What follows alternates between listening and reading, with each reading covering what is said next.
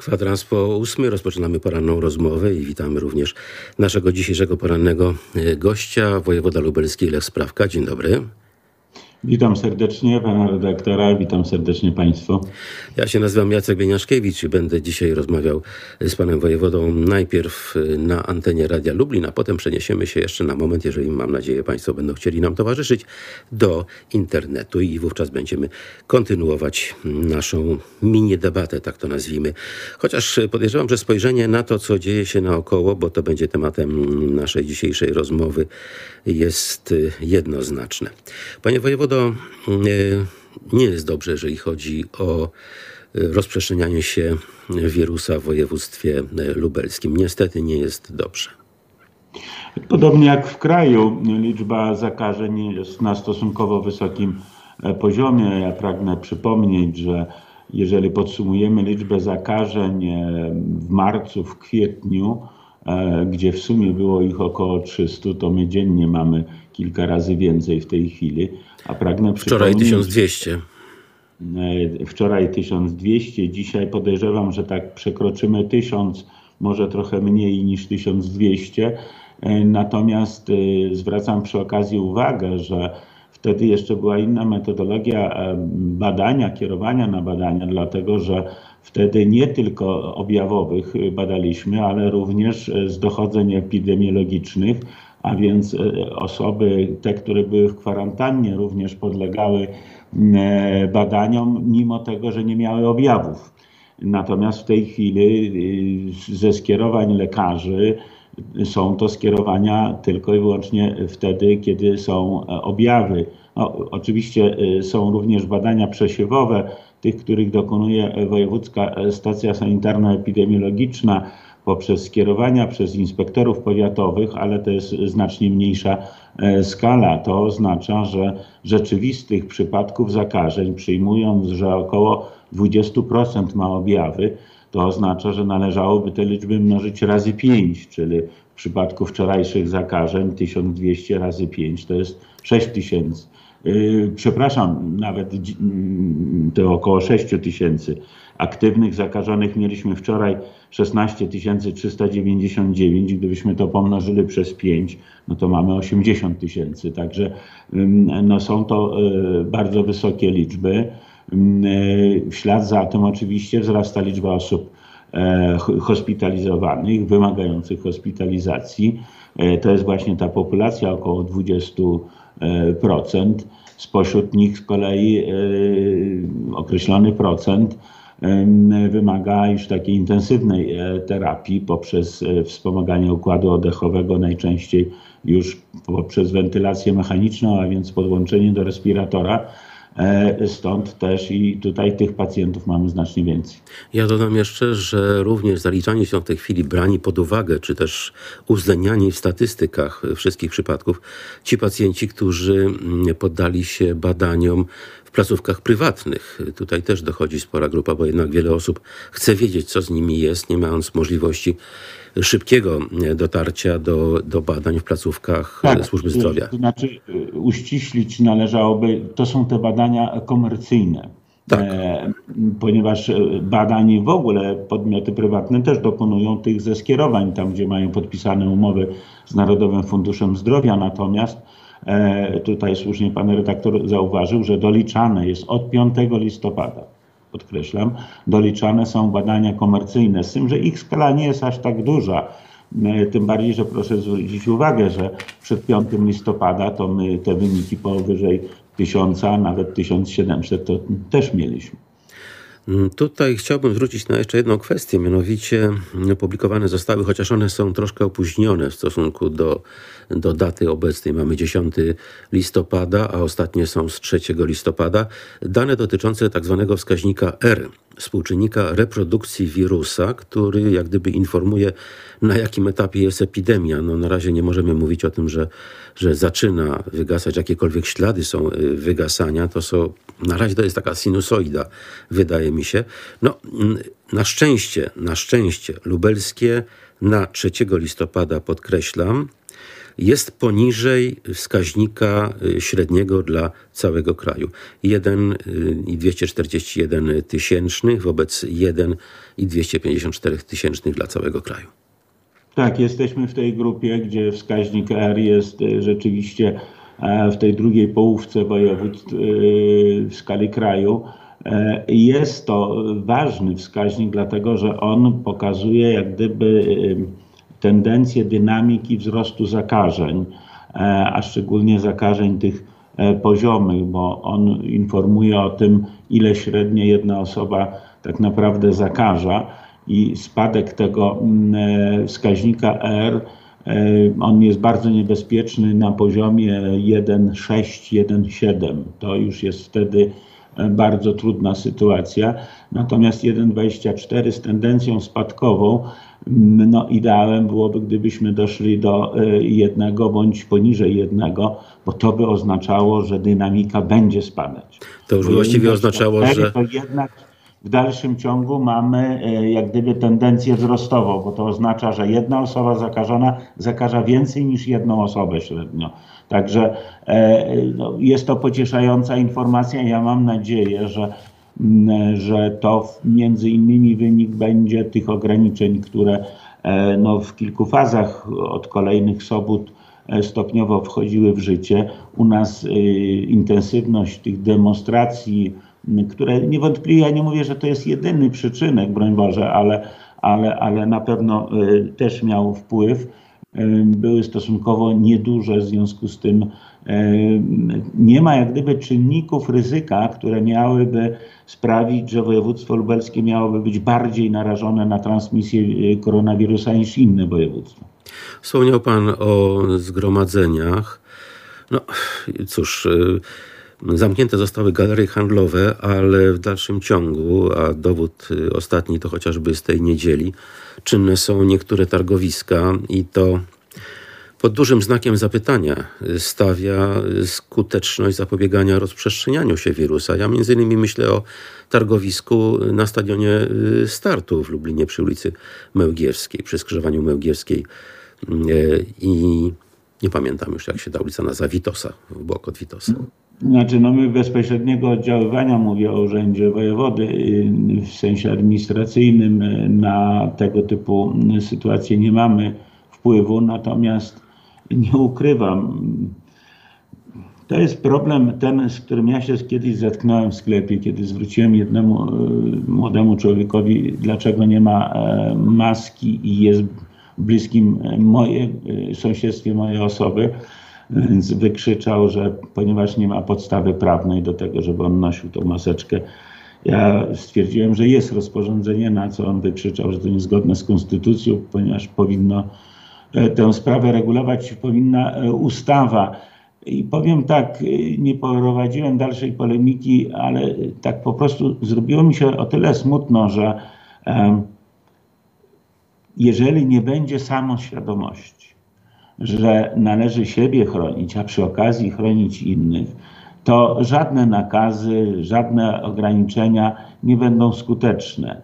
Naprawdę, czy e, w XXI wieku, przy takim rozwoju, między innymi również intelektualnym niewątpliwie ludzi, czy nie można oczekiwać takich postaw, które sprawiłyby, że przecież e, pewne samoograniczenia, Gdybyśmy wytrzymali przez trzy tygodnie, to panie redaktorze, bez rozporządzeń, bez ustaw, można byłoby naprawdę w sposób radykalny zmniejszyć mm, e, poziom e, transmisji.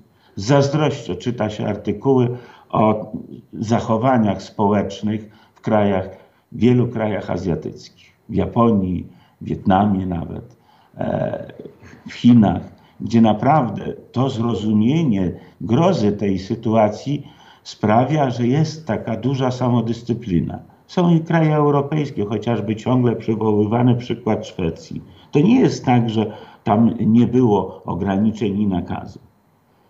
One wynikały z postaw. Tam na prośbę e, e, epidemiologa głównego, e, e również administracji rządowej, ludzie podporządkowywali się temu. Natomiast no, Czy ciągle w każdej sytuacji to musi za tym stać policjant, nie wiem, inny mundurowy i straszyć mandatem, żeby kogoś zmusić do zachowań, które są w jego interesie?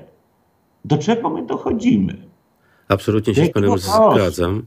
Tym bardziej, że z dokładnie taką samą sytuacją miałem do czynienia w ubiegłym tygodniu w markecie Obi przy Alei Kraśnickiej, gdzie mm, pewien pan przeszedł koło portiera czy strażnika w maseczce, po czym natychmiast ją zdjął, będąc już w sklepie i nikt nie reagował. No poza mną, no niestety, no zachowałem się może nieelegancko, ale... No i pewnie pan oberwał. Nie, ale usłyszałem pod swoim adresem parę ciepłych słów. No właśnie. No. no niestety, takie są sytuacje, ale mówię, nikt nie reagował z pracowników i to jest również, również bolące. Panie wojewodo, przejdźmy do na kolejnej kwestii możliwości walki z koronawirusem przy pomocy tego, co mamy w tej chwili dostępne. Ja może zostawię na razie kwestię szczepionki, którą Pfizer ogłosił, że, którą że podobno już Pfizer i niemiecka firma biotechnologiczna BioNTech dysponują, a przynajmniej mają wyniki badań. Y, ale chciałbym y, odnieść się y, do kwestii związanej z dostępnością wszelkiego rodzaju sprzętu, medykamentów, bo myślę, że wiele osób zainteresował list, jaki starosta Włodawski wysłał do ambasadora Niemiec o pomoc w walce z COVID-19, gdzie mówi o tym, że pomimo zapewnień rządu Polska Służba Zdrowia boryka się z ogromnymi brakami, co jest prawdą. Są te braki i muszą być uzupełniane. No i w związku z tym zwraca się do y, ambasadora Niemiec, w następstwie zresztą listu skierowanego przez prezydenta Steinmeiera do naszego prezydenta Andrzeja y, Dudy z ofertą pomocy, żeby y, mm, do, zaopatrzyć go w sprzęt, jak chociażby jedną karetkę. Czy z taką prośbą zwracał się starosta Wodawski do pana? No więc właśnie dotykamy tutaj kolejnego problemu, dlatego że e, Panie redaktorze, ja wczoraj przeczytałem ten list i powiem szczerze, przeczytałem go ze smutkiem trochę, dlatego że mm, e, Starostwo Powiatowe we Włodawie jest organem e, tworzącym szpital we Włodawie. Tam również przebrzmiewa w artykule, który mówi o tym kwestia DPS-u w Różance gdzie też jest właśnie e, organem prowadzącym e, starostwo. I e, na przykład wojewoda dwukrotnie zbierał zamówienia. Na początku października, w pierwszej połowie października oraz teraz na przełomie października i listopada. I w żadnym z tych zamówień starosta nie zwraca się z prośbą o karetkę. E, mało tego, on wspomina w swoim liście o respiratorze. Otóż e, było zbierane wśród wszystkich szpitali e, zamówienie na respiratory, na kardiomonitory właśnie w pierwszej połowie października. I w zakresie respiratorów na przykład zostało to zamówienie przez Agencję Rezerw Materiałowych zrealizowane w 100%. Nie ma na liście zamówień szpitala we Włodawie. Y, pojawia się szpital we Włodawie w zamówieniach tych, które zbieraliśmy i ja robiłem taką zbiorczą listę, y, wysłałem ją do Agencji y, Rezerw Materiałowych 3 listopada. Zbieraliśmy te dane e, na przełomie, tak jak wspomniałem, października, listopada.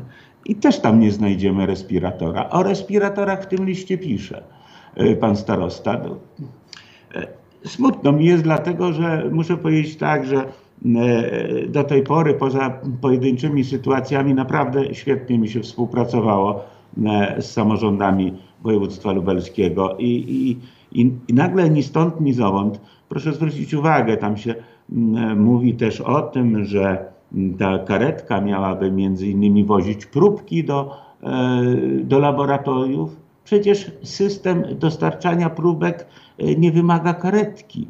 E, I zresztą e, drive-thru, te, które funkcjonują we Włodawie również, codziennie przywożą próbki e, do Lublina, do Urzędu Wojewódzkiego, bo stąd między innymi ekspediujemy do laboratorium zewnętrznego.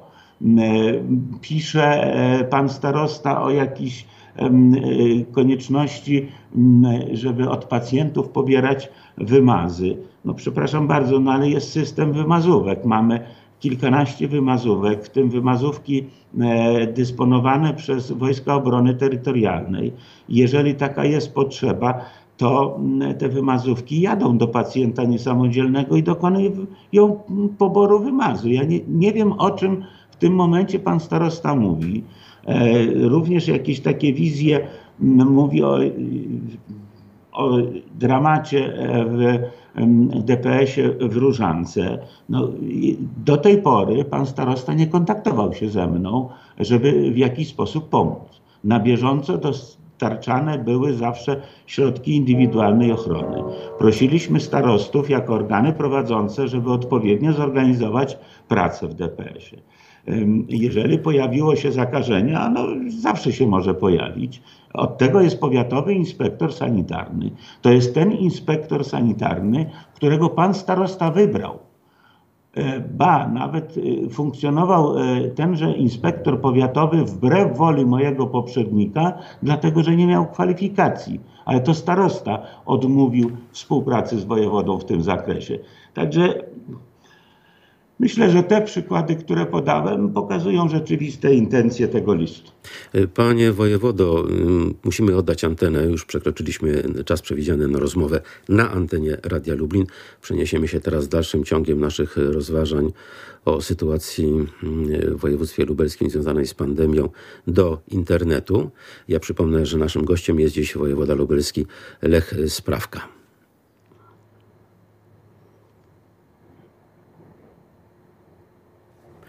Możemy kontynuować już rozmowę. Pożegnaliśmy naszych słuchaczy. Nie, nie wszystkich. Pożegnaliśmy tych, którzy nas słuchają poprzez radioodbiorniki. Teraz jesteśmy już w internecie, oczywiście online, także można śledzić dalszy ciąg naszej rozmowy. Zostawmy temat Włodawy. Myślę, że przed chwilą usłyszeli Państwo argumenty, które wskazują na pewne delikatnie mówiąc, niekonsekwencje. Znaczy, panie redaktorze, żeby była e, jasność sytuacji, to nie jest tak, że każdy asortyment różnych e, potrzebnych ponieważ między innymi szpital we Włodawie w tym drugim zamówieniu złożył na inne i że to natychmiast od ręki spływa.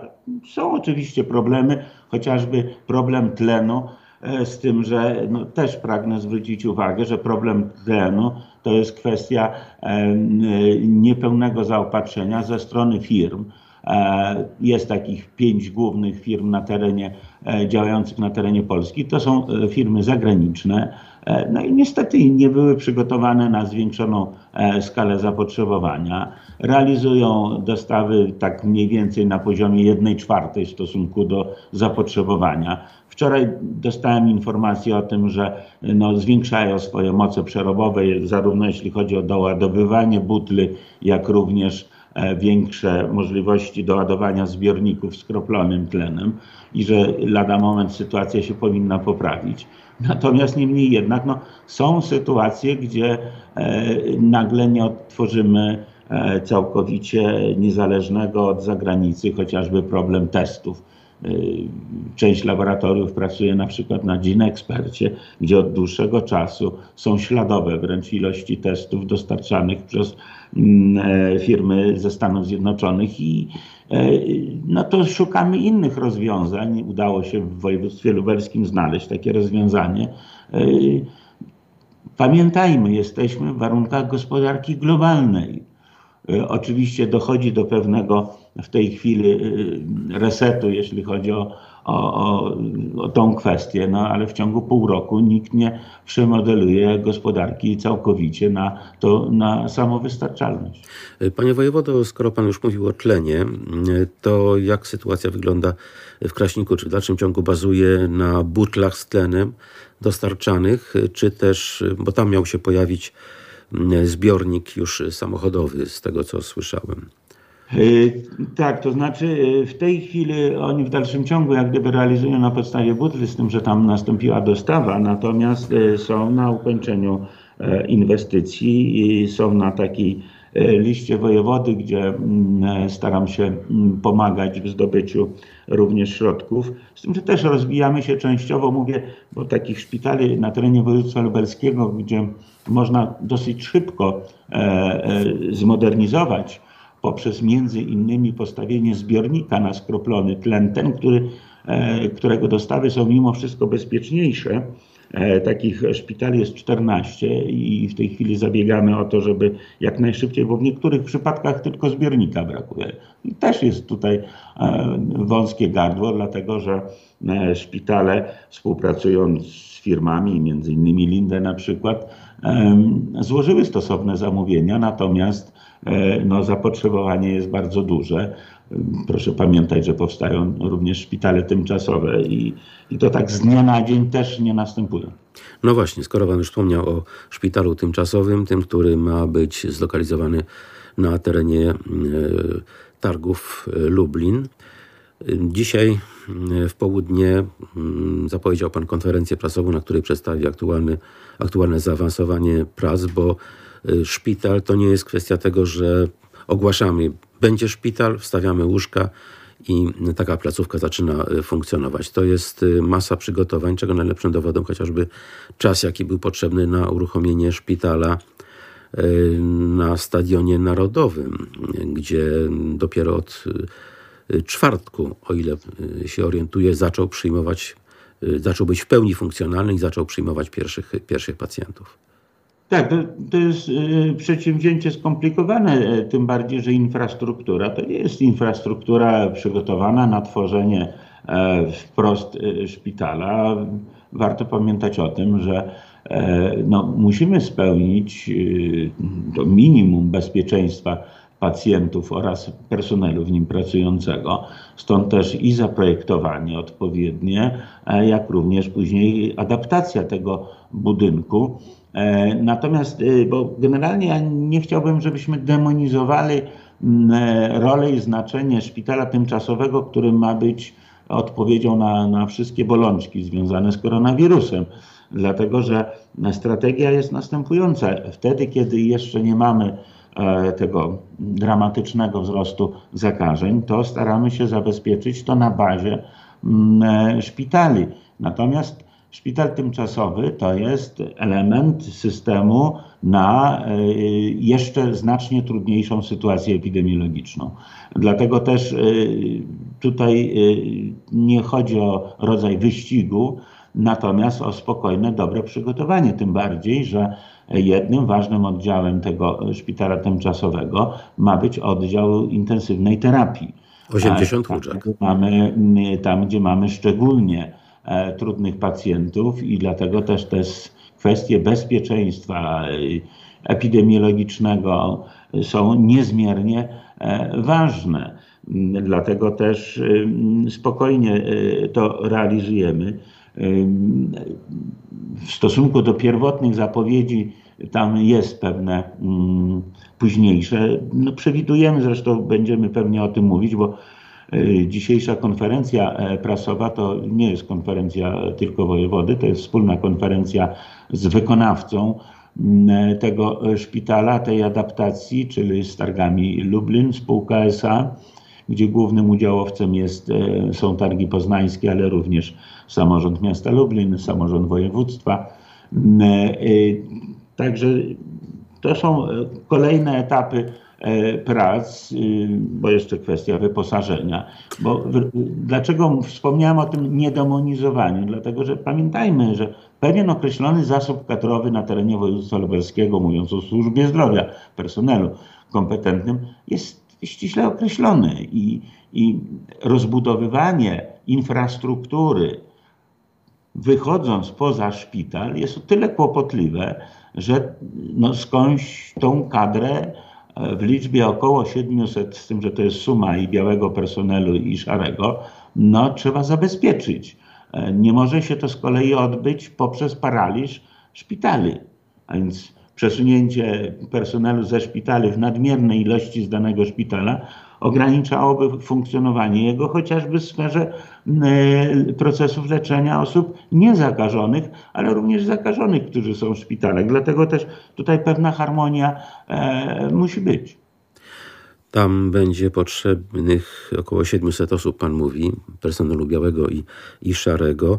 Z tego, co słyszymy, to już około 150 osób wyraziło chęć zaangażowania się do pracy y, właśnie tam, w tym 30 lekarzy i nieco ponad 30 y, pielęgniarek. Z dnia na dzień, pan, e, panie redaktorze, się e, zwiększają. Wczoraj e, na koniec dnia już było ponad 200 zgłoszeń, natomiast to nie jest jedyny zasób, z którego będziemy korzystać, ponieważ warto pamiętać o tym, że jest szpital patronacki, czyli PSK1, ten, który no, jak gdyby będzie stanowił taki pewien trzon, między innymi o kadrę, nazwijmy to kierowniczą, ale mam na myśli biały personel lekarzy, ale również ja zapowiedziałem na spotkaniu z dyrektorami, że właśnie, żeby nie ogołocić jednego szpitala, przepraszam za określenie, że będziemy zwracali się o to, żeby przekierować część lekarzy, część